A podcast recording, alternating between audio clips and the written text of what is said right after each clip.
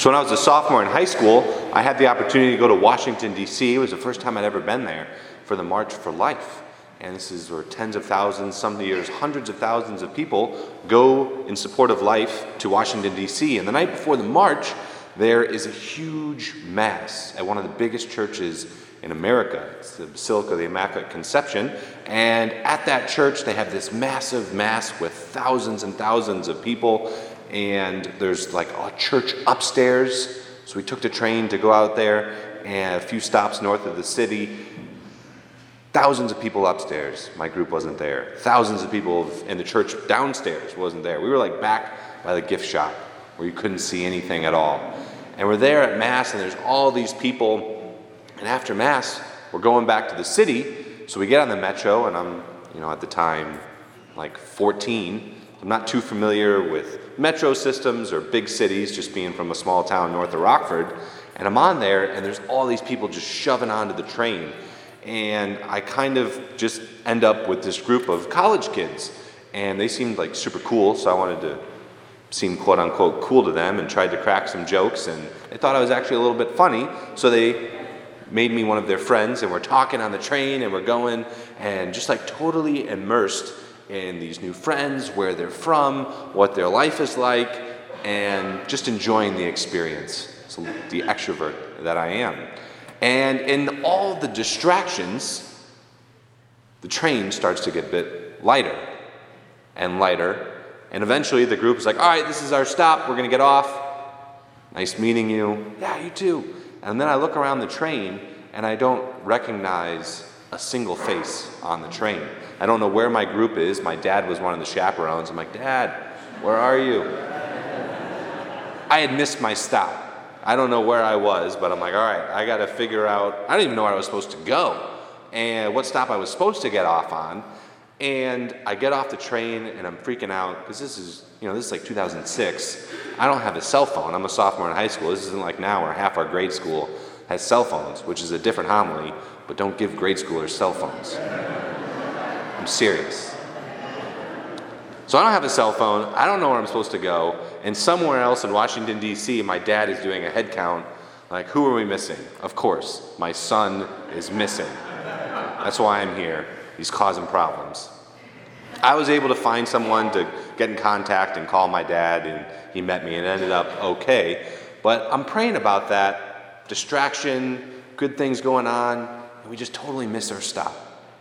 That's what happens a lot in life, is that we're going through life we're on the train. We're doing a lot of good things. You know, things are keeping us busy work, family, and all our hobbies and different things. And before we know it, we look up and we're like, where are we even going?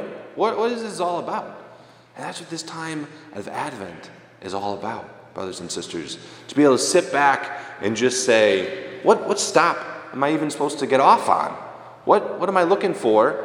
And if I missed my stop completely, and in this season of Advent, we just kind of take a step back and say, all right, what, what is the goal? Where are we heading? That's what these readings are mentioning a lot about. This call for us to wake up, to look around, to notice what is going on in our life. Are we centered on Christ? Is He the most important part of every single aspect of our life? And if He's not, well, what's the problem? What do we need to shake up? Because, brothers and sisters, a lot of us can kind of just go through life and be like, yeah, there's a lot of distractions out here. There's a lot, there's even some crazy things, some bad stuff. And compared to like the overall average, I feel like I'm a pretty good person. I feel like I'm doing all right. But that's not the bar. We do not set what we want to expect and to get out of life at the world. The world is way down here. We recognize from the first reading from the book of Isaiah this understanding that God created us for true peace and harmony. And these beautiful images, the lion laying with the lamb, and, and all of this just kind of before the fall Garden of Eden. We think of all the animals coming up to Adam and allowing them to be named, and this sort of just really peaceful situation, and sin enters the world, and the craziness has just increased since then. We turn on the TV and it's like, it's messed up out there. I mean, I'm doing all right. But that's not what we set the bar to to recognize in Advent that Christ entered into humanity and is like, everybody, I got this. Became man. He sets the bar for us. He died for our sins so we can have a relationship with Him. He comes into our life through the sacraments to say, I want to be in your life on a daily, on a weekly basis.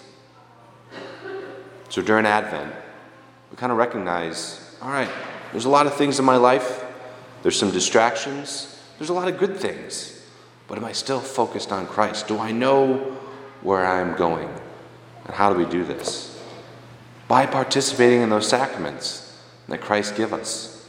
By allowing ourselves to say, all right, Holy Spirit, what part of my heart does your grace need to shine on to show me like, all right, this is not what it this is not what it means to live like a Christian.